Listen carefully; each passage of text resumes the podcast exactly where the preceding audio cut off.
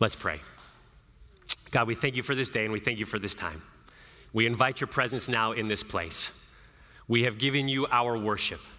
We, we pray that it has been pleasing in your sight. And now, God, we turn to hear a word from you. Your words are literally the words of life.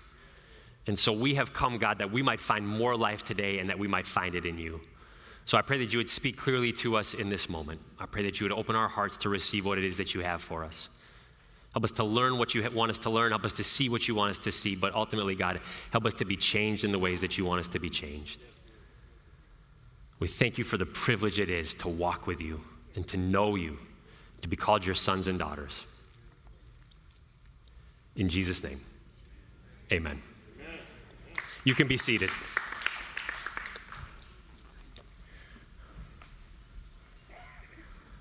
Good morning again. Wonderful to be with you again. Thanks for being here. Thanks for joining with us. Uh, for those of you who are online, we're in the last sermon of a little four-week mini mini series uh, that we have been calling "Vision and Values" because we have been talking about our vision and our values. So that's really creative title for the sermon series. Um, and uh, we're going we're gonna conclude that today. And I just want to give this little disclaimer before we get into the sermon. And I, I got some material, so we got to hustle. But um, I've had a few folks over the course of this series say some of the things that I have been talking about, uh, something along the lines of, in a very gracious way, like I haven't really experienced that at ALCF. And so I just want to be really clear that what we've been talking about over the last three weeks and what we'll finish with today has not been a, this is what we are really nailing at ALCF right now. In some ways we are, in some ways we're doing great, but, but we're always limping along in others. This has been, this has been, this is what we're aiming at at ALCF. And so I just want you, if, if you have heard some things and been like, that hasn't been my experience, in some ways that is the point. And I hope that you find encouragement from that and not discouragement from that. Because what we've been talking about over the last few weeks is what we want to aim at as a church, not what we are just nailing in the moment as we sit here today. Now, the stress point for me and for our staff and elders, and hopefully for you, is that's not just going to happen on its own. And so it's one thing to talk about it, it's another thing to make community and discipleship and mission happen. And so we all got to join together as we move forward to make that happen. But I just want to make sure that we were clear about kind of how we're framing this uh, in these few weeks. Okay. Uh, today's teaching text is from Isaiah, Isaiah chapter 58. Uh, it's 14 verses, and I'm going to read the whole thing. Isaiah 58. I thought about trying to cut some parts out, but there weren't any parts that were worth cutting out. It's just all good. I'll give you two seconds to get there. Isaiah 58.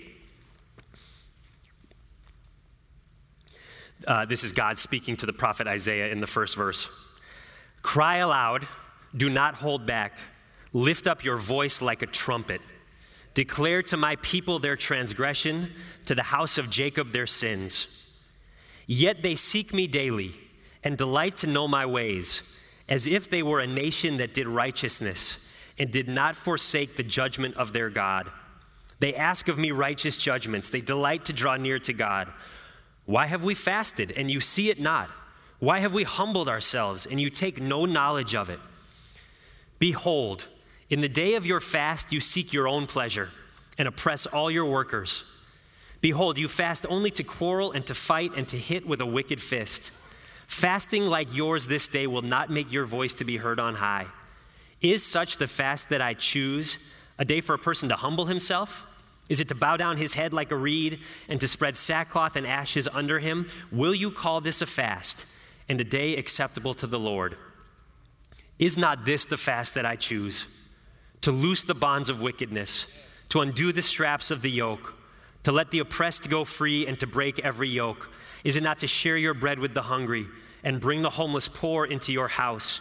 When you see the naked to cover him, and not to hide yourself from your own flesh. Then shall your light break forth like the dawn, and your healing shall spring up speedily. Your righteousness shall go before you, the glory of the Lord shall be your rear guard. Then you shall call, and the Lord will answer. And you shall cry, and he will say, Here I am.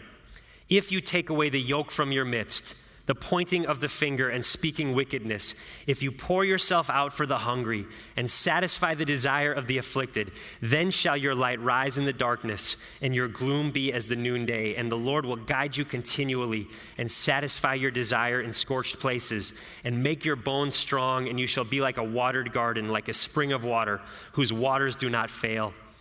and your ancient ruins shall be rebuilt. You shall raise up the foundation of many generations. You shall be called the repairer of the breach, the restorer of streets to dwell in. If you turn back your foot from the Sabbath, from doing your pleasure on my holy day, and call the Sabbath a delight, and the holy day of the Lord honorable, if you honor it, not going your own ways, or seeking your own pleasure, or talking idly, then you shall take delight in the Lord. And I will make you ride on the heights of the earth. I will feed you with the heritage of Jacob your father, for the mouth of the Lord has spoken. This is the word of the Lord. Thanks be to God. Sometimes there are passages where it's like, I probably could just sit down right now and, and we would be good, but I'm not going to do that. Sorry. In 2005, uh, 60 Minutes correspondent Steve Kroft sat down for an interview with a young Tom Brady. Tom's got a big game later tonight. He was 27 at the time. He was coming off of back to back Super Bowl championships, which actually had been his second and third. So he was a three time Super Bowl champion.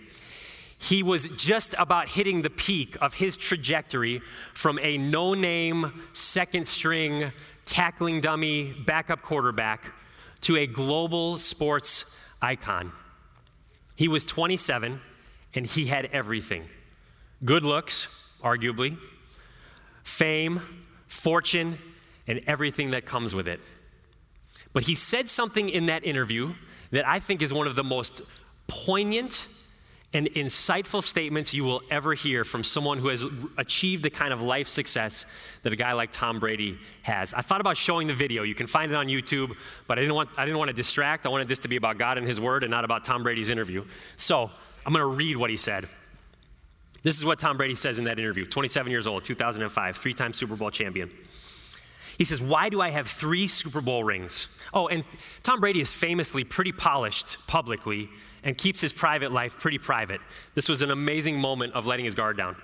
Brady says, Why do I have three Super Bowl rings and still think there's something greater out there for me? I mean, maybe a lot of people would say, Hey, man, this is what it is. I reached my goal, my dream, my life. Me, I think, God, it's got to be more than this. I mean, this can't be what it's all cracked up to be. I mean, I've done it. I'm 27. And what else is there for me? And the interviewer, Steve Kroft, says, What's the answer? And Brady just goes, I wish I knew. I wish I knew. Maybe my favorite part of that whole statement is when he uses God's name in the middle of the statement and says, God, there has got to be something more than this. And for all of us here who are like listening to that and he's saying, I wish I knew, I wish I knew, we're like, we know. We know what it is. You already spoke to him. We know what it is that you are missing.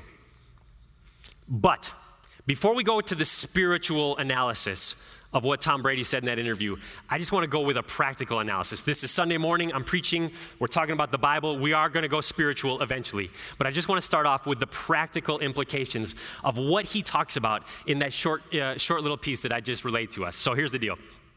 Uh, there is a phrase, it's a real phrase, you can look it up, it, people really use it. It's a phrase that I am intimately familiar with. It's a real thing, it sounds kind of funny, but it is this. The phrase is navel gazing. Navel gazing. It's a real thing, and it describes the physical posture of a life that is consumed with itself.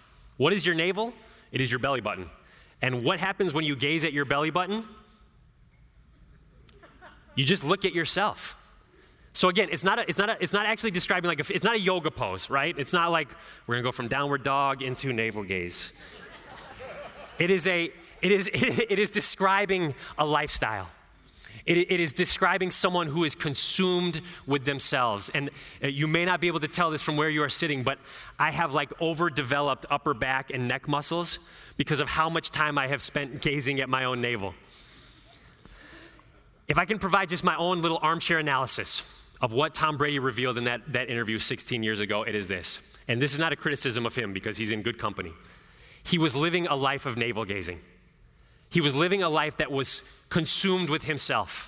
It was about his goals, his dreams, his aspirations. And what happened was when he was 27 years old, which I was like physically an adult at 27, but not emotionally an adult at 27. He had achieved all of it. And what he said so poignantly was, I have done everything I wanted to do, and it has not fulfilled me. I have achieved, I have accomplished, I have gotten everything I want out of life, and I still feel like there is something more. We don't need Jesus to give us the answer. We just need Tom Brady and millions of others like him who have spent their lives doing what U2 has made so famous, or, or, or have spent their lives looking, excuse me, spent their lives looking for fulfillment within themselves and have found what U2 made so famous. They still haven't found what they're looking for. So now we're going to go spiritual. Because the truth of God's word, what we learn, what it teaches us, is that we were not designed, we were not made to spend our lives looking at our belly buttons. We were not designed to find fulfillment, purpose, and meaning inside of ourselves. It's, it's not going to happen. No matter how hard we try, how much success we achieve, we cannot find what we are looking for by looking into ourselves. We are designed for something greater. We are designed to live for something more. We're designed to live for something above and beyond and outside of ourselves. And I believe I am standing on really solid ground this morning when I say there is something inside of every single one of us that wants to live for something bigger than ourselves. It is why this place we live in is so compelling. Because although a lot of people come to the Bay to make their fortune, a lot of the best and brightest in the world flock here. Why? because of the promise of, of making a change, of, of, of the promise of changing the world. And you might make a fortune in the process. But come here, come work for these companies that work here, and you can be involved in changing the world. We can argue whether that's for the better or for the worse at another time. But if the companies that this church is surrounded by are pitching people saying, come here and you can change the world, how much more so should we be selling that pitch? That's a crass way to talk about church. How much more should we be pitching that in this church? Come be a part of something that can change the world. See, the church, just like people, struggles with the same thing. Probably because a church is made up of a bunch of individuals. It is very easy for churches to struggle with navel gazing. It is very easy for a church to become very self consumed, to be very inwardly focused, to, to drive everything and run everything around how are we finding what we need inside of this church. But that is not what God has called the church to be. God has called the church not to face in, but to face out. God has a mission to the world, and He has called the, the church, His people, to join Him in that mission. And so we are finishing up this series today, as I mentioned earlier, uh, on our vision and values. And today, the, the value that we want to lean into as best we can is the value of sacrificial mission. Sacrificial mission. So, three weeks ago, we started this series off and we talked about what is the vision of ALCF. And we tried to cast a vision that is a vision for any season, any circumstance big church, small church, big budget, small budget, big building, small building, whatever the circumstances, COVID, no COVID we said that ALCF exists to know Jesus and to make him known. And over these last couple of weeks and finishing today, we are talking about the three values that we want to lean into as, as ruthlessly as we can, which we think will serve to help us achieve that mission. My folks are in town uh, this week, and I was, I was scarfing down my breakfast this morning, trying to get out of the house to come up here and prepare. And my dad was up early, and he goes, so today is the third leg of the stool, huh? And I was like, Yes, it is. We have been talking about three values that we think are like three legs of a stool that will hold up that vision of to know Jesus and to make him known. First week was uh, authentic community, last week was intentional discipleship.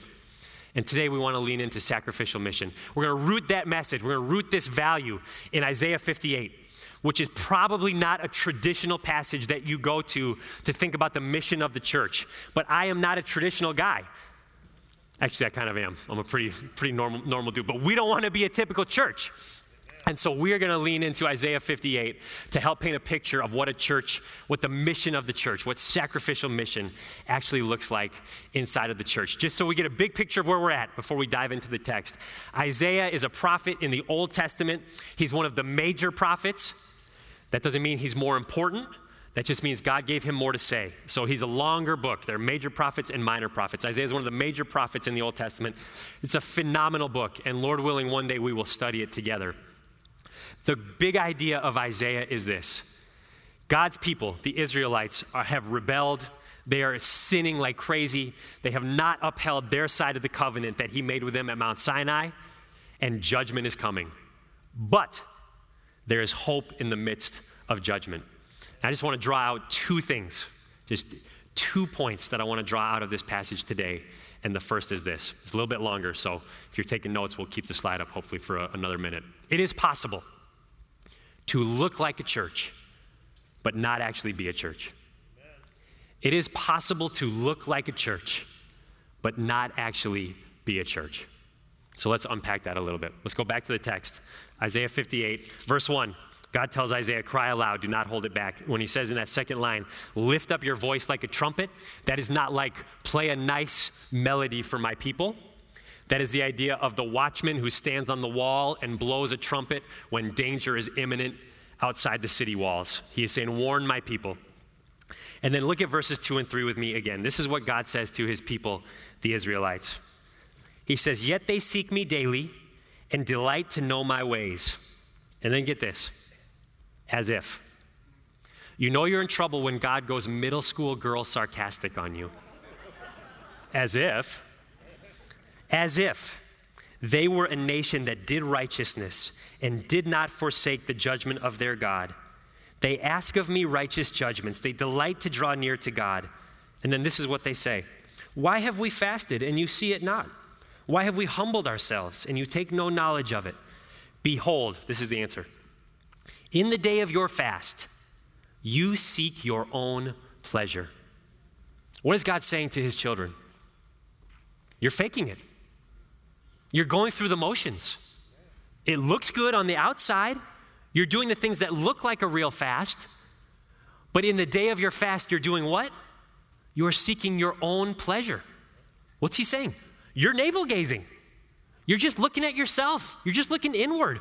You're, you're looking good on the outside, but your heart is not in the right place because it is all about you. Listen to what scholar uh, Gary Smith says about these verses. I love his name, by the way, Gary Smith. He's talking about verse 2, but it applies to what I just read. He says, What this verse is revealing is that people can look, act, talk, and delight in the things of God, yet still not be the people of God. A good, moral, cultural Israelite knows how to act, talk, and behave in religious circles. But knowing the cultural expectations of an Israelite is not the same as knowing God. And I would say we can be a good, moral, cultural citizen of America in 2021, and we can know the cultural expectations of a non denominational evangelical church in America in 2021 but not know God. It is possible to look like a church, but not really be a church. And we know this because we know this in other areas of our lives. Just because I put on pads and cleats and a helmet and go run around in a field, that doesn't make me a football player. Just because I put on a Patagonia vest and Allbirds and carry a MacBook Pro, that doesn't make me a software engineer. Just because you blow a three to one lead in the 2016 NBA Finals, that doesn't make your dynasty tarnished. Maybe. Ouch. If you can't say amen, say ouch. Uh, you see what I did there. Listen, just because someone stands up in front of a group of people and holds a Bible and speaks does not make them a man or woman of God. And just because someone comes and sits in the pew on a Sunday morning, that does not make them a Christian. And the same is true for a church. Just because we show up here every Sunday and we sing songs and we pray and we give our money and we listen to a message and we do it in the name of Jesus, that does not make us a church. Because listen, there are churches and houses of worship all over this area, all over this country, and all over the world who are doing all of those things right now. They are singing, praying, giving money, listening to a message, in the name of Jesus. And on the last day, Jesus himself will say, Depart from me. I never knew you.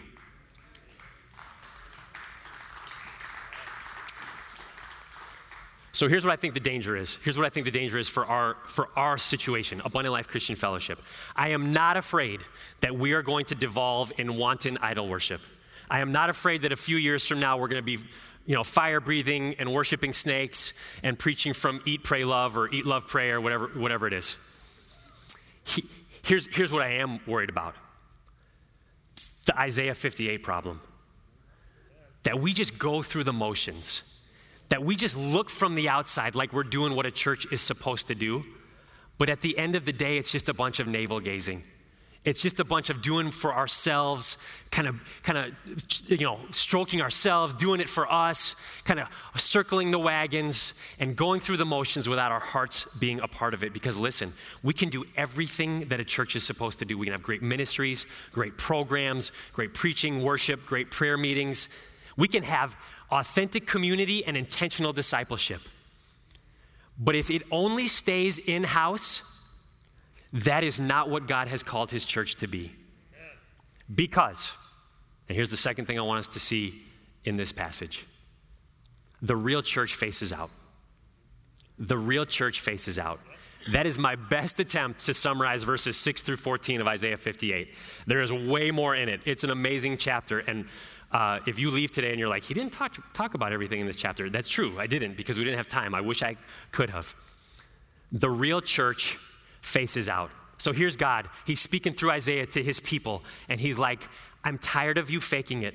I'm tired of you going through the motions. I'm tired of you putting on a good show, but not actually having your heart where it is supposed to be. I'm tired of you doing everything for yourselves. And this is what he says. Start with me in verse 6.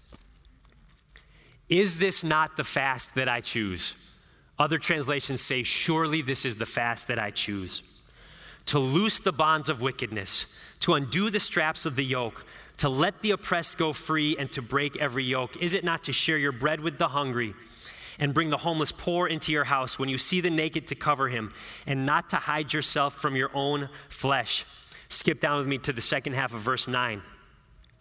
If you take away the yoke from your midst, the pointing of the finger and speaking wickedness, if you pour yourself out for the hungry and satisfy the desire of the afflicted, then shall your light rise in the darkness and your gloom be as the noonday. What is God saying to his people? He is saying, My people are living for something bigger than themselves. My people have a mission that is greater than their own satisfaction and fulfillment. How do you know you are a real church? There are a lot of reasons, a lot of factors. This is not the only one, but the one that comes out of Isaiah 58 is this is that you are doing things outside of these four walls. You know you are a real church when you are joining with me in doing the things that I want to see done in my world, when you are setting free the oppressed, when you are breaking the yoke of slavery, when you are clothing the naked, and feeding the hungry, and giving housing to the homeless, then you will know that you are the kind of church that I have called you to be. I titled this message, Is This Not the Church That I Choose? Because that is what God wants His church to be and to do. He has a mission to this world, and His call is for us to join Him in it. We were made for more than staring at our belly buttons. Now, just really quickly, I want to draw out one more thing, and we could spend a whole lot of time talking about this, but I want to make sure it's clear. How does God call his people to do that? Sacrificially. I just read it in verse 10. If you what? If you pour yourself out.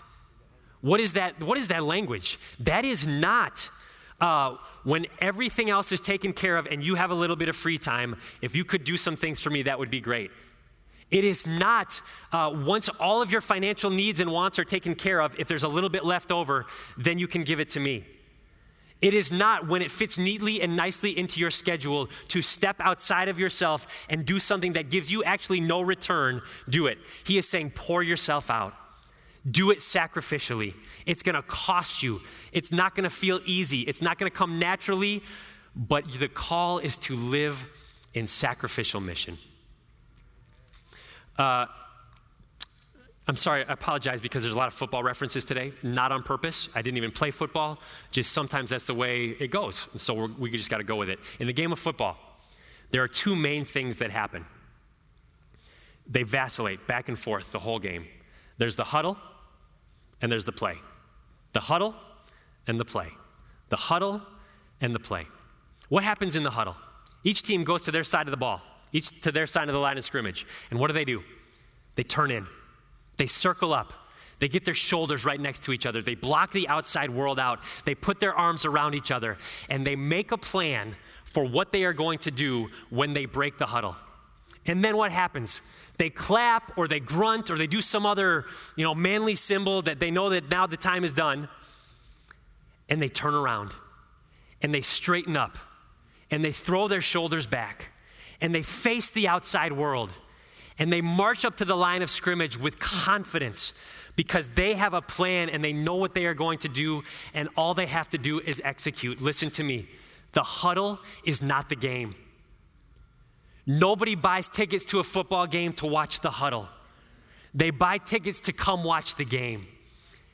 And I think we get confused in church as to what is the huddle and what is the game.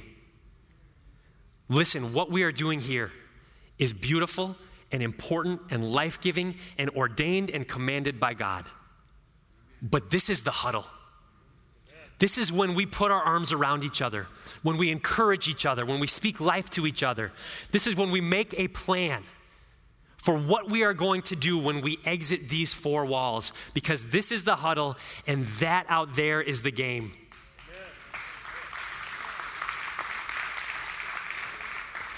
We do not exist just to make a neat, comfortable, safe little community inside of these four walls. We exist to break the yoke of slavery, to fight against oppression. We exist to clothe the naked and feed the hungry and house those who don't have homes. And we have to face out to do that. May we be a church that leans into God's mission like that. May we be a church that faces out. I want our community to know that we are here. I want our community to feel our presence. I want Mountain View or whatever place we end up for a new place to gather. I want them to know that there is a church called Abundant Life Christian Fellowship in their midst. And not because we are so loud about what we believe and how sinful they are. I want them to know we are there because of how intentional we are, how sacrificial we are in loving and caring for and serving the community that is outside of these four walls. We are doing that now. We have a justice and compassion ministry here at Abundant Life. I want to see that flourish and I want to see it grow. I want to see our ministry to the homeless flourish. I want to see our ministry in prisons and convalescent homes flourish. I want to see our ministry to underprivileged and underserved youth grow and flourish. Listen, and I, I, know I need to do a, a, better job in leading in this area. In some ways, it is the, uh, the immaturity of my, my experience as a pastor. But our church has an unbelievable picture to paint to this world for what unity in diversity looks like, centered on the gospel of Jesus Christ. And I want us to be agents for change in justice and reconciliation in our community and in our world. We have had historically relationships with places in Mexico and Africa. I want to see those flourish and grow. I want people here to go to those places and see what God is doing there. I want places all over this world to know that there is a church in the Bay Area called Abundant Life Christian Fellowship again because we are living in a sacrificially missional way to the world that God has let us live in. Uh, my mentor in seminary had a, a plaque on his wall. Uh, it was just writing, it wasn't a picture, and this is what it said it said, Best church in the city or best church for the city? I want to be a good church for our city. And the only way we can do that is if we are doing the two things we've already talked about. The only way we are ever going to get to the place where we are sacrificially on mission to the world that is outside these four walls is if we have authentic relationships and we are doing intentional discipleship because we need each other to hold each other accountable, to encourage each other, to spur each other on to do what does not come naturally. What comes naturally is just to circle the wagons and live for ourselves. But what God has called us to is to face out and sacrifice ourselves for the world that is around us. Why are you here? It's rhetorical, don't, don't say it out loud. It's also not, I'm not asking why are you here in church this morning? For those of you who, who are local here, I know not everyone is. Why are you here? Why are you in the Bay Area? If you're watching online, why are you in the Bay Area? If you're somewhere else, why do you live there? This, there's going to be a surface answer, right? Uh, I came here for my job. That's the answer for a lot of people here in the Bay Area. Uh, I'm here for school. I'm here because I need to care for a family member, a parent or a sibling or a child who's sick. For a lot of us, it's just, I mean, not me, but for a lot of people, why are you here? Because it's where I, where I live, it's where I grew up, it's, I've always been here. But those are the surface reasons that you're in this place right now. I believe there is a bigger reason that you are where you are right now. And that is because, listen to me, God has a call on your life. He has a purpose for you. He has a mission for you right where you are at. Even if you are longing to get out, even if you are miserable and you are sure that God has made a mistake, He has a calling on you right where you are at. And it is not to stare at your belly button until He moves you on. It is to join with Him in His mission to the world. Your workplace is a mission field. Your neighborhood is a mission field. Your gym, your club, whatever it is, it is a mission field. Your house is a mission field. And we are all called to be missionaries, joining with God in clothing those who are naked, feeding those who are hungry, and freeing those who are oppressed. I want ALCF to be a place that casts a vision big enough that all these folks who move to the Bay Area looking to change the world and make a fortune can catch a vision in here that it is bigger than that. It is more than the next promotion. It is more than just finishing school and getting the degree. It, it, is, it is more than the next round of funding. It is more than the $2 million house and a few Teslas in the garage. Nothing wrong with that. Wouldn't mind it myself. Not, not holding my breath. It's bigger than that we are here to live for something bigger than ourselves, for something outside of ourselves. And we can only do that if we join in mission together. May ALCF be a place that faces out. So, as we wrap this up, and the worship team is welcome to start moving up to the stage uh, at this point, uh, can we just recognize this? Why is Isaiah 58 so compelling? Why is it so pregnant with power? Because it is not only what God is calling his church to do and to be, but it is what God has done for each and every one of us. We are all the oppressed. We are oppressed by sin. We are all, before God finds us, naked, hungry, and homeless. And yet God saw us in that state. And listen to me the, the, the Holy Trinity is a holy huddle. They don't need anything outside. That's, that's bad theology. He, one God, three persons. He does not need anything outside of himself. And yet, God the Son, Jesus Christ, faced out. He straightened up his shoulders, he turned out, and he went on a sacrificial mission to his own creation. He came and he did exactly what God is calling us to do in Isaiah 58. He broke the yoke of slavery. He set free the oppressed. He fed the hungry. He clothed the naked. And he housed the homeless. And he did not stop there. He didn't just do that for us, He took it upon Himself. Because when Jesus died on the cross, how did He die? Oppressed, naked, hungry, and homeless, so that you and I might have life. So if there's anyone here today or listening online and you are like, God, there has got to be more than this, I have good news. There is. The challenge is this in order to live, we actually have to die. When we die to ourselves and live to Christ, when we lose our lives, that is when we actually find it. And you will find that when we, then you, what I will find, we all will find, when we stop looking at our belly buttons and lift up our heads and face out, we will find a fulfillment we never could have found if we just lived for ourselves. May we be a church that is sacrificially on mission, joining with God in what He is doing in our community and our world. May we be a church that faces out. Let's, let's pray.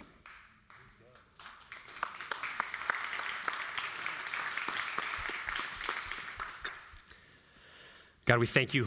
We thank you for the, the encouragement and the, the, the hope and the truth of your word. We also thank you for the challenge of your word, God. We thank you, God, that you challenge us to live lives bigger than ourselves, to live lives outside of ourselves. But not only do you challenge us and call us to do it, but you are the one who gives us the power to do it. And so we ask that you would do that today, God. We want to be a body, we want to be a, a, a, congregation that is not just creating great uh, programs and a great atmosphere for us to hang out with each other.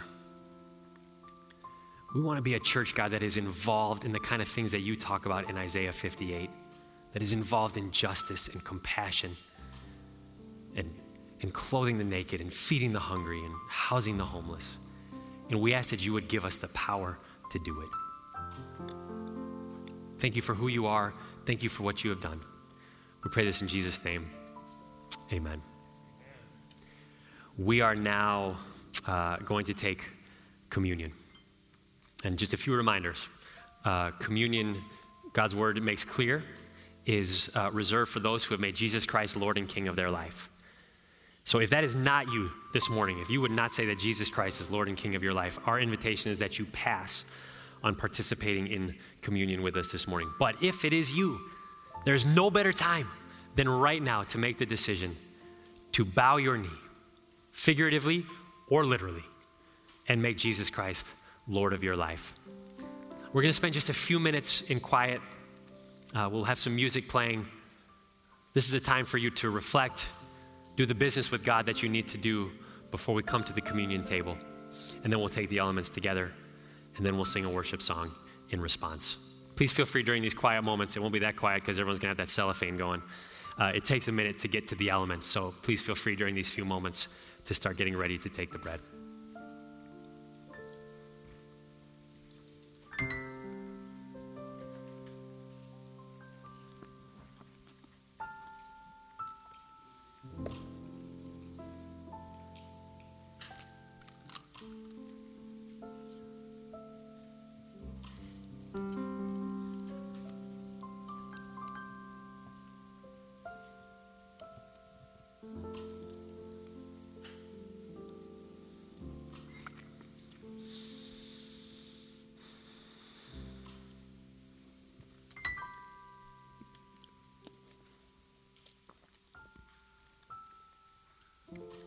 Please stand.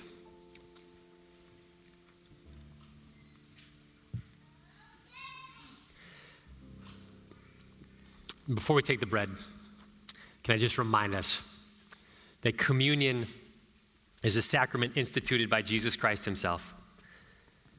And it is to be a reminder of what He did for each one of us on the cross and the hope that is found.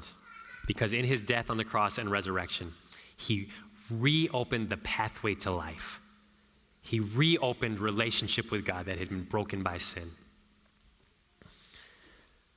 So please take the bread and hear these words. For I received from the Lord what I also delivered to you that the Lord Jesus, on the night when he was betrayed, took bread. And when he had given thanks, he broke it and said, This is my body, which is for you. Do this in remembrance of me. Take and eat.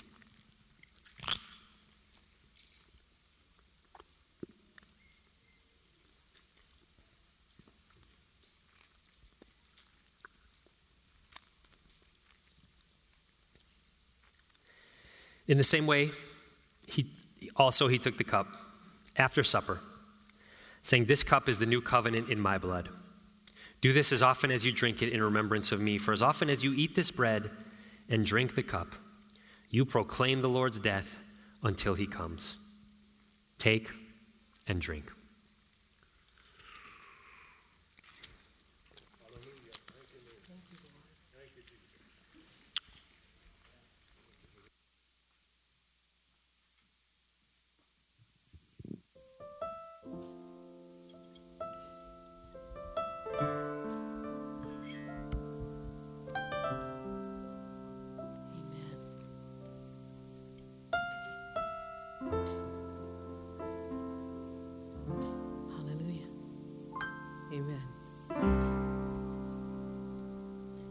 There's nothing worth more that could ever come close. Nothing can compare. You're our living hope. Your presence, Lord. Hallelujah. I've tasted and seen. I've tasted and seen the sweetest of loves when my heart becomes free and my shame is undone. Your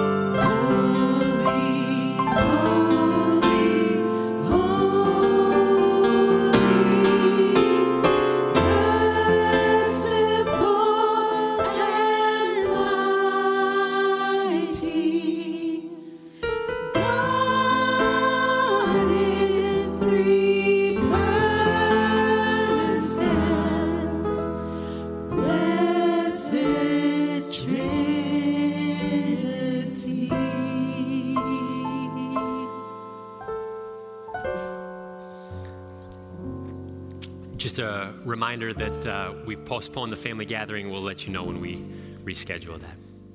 Uh, now receive the benediction. The Lord bless you and keep you. The Lord make his face to shine upon you and be gracious unto you. The Lord lift up his countenance upon you and give you peace. Until we meet again, or until our Savior comes, and then forever. Amen. You are loved and you're prayed for and you're sent.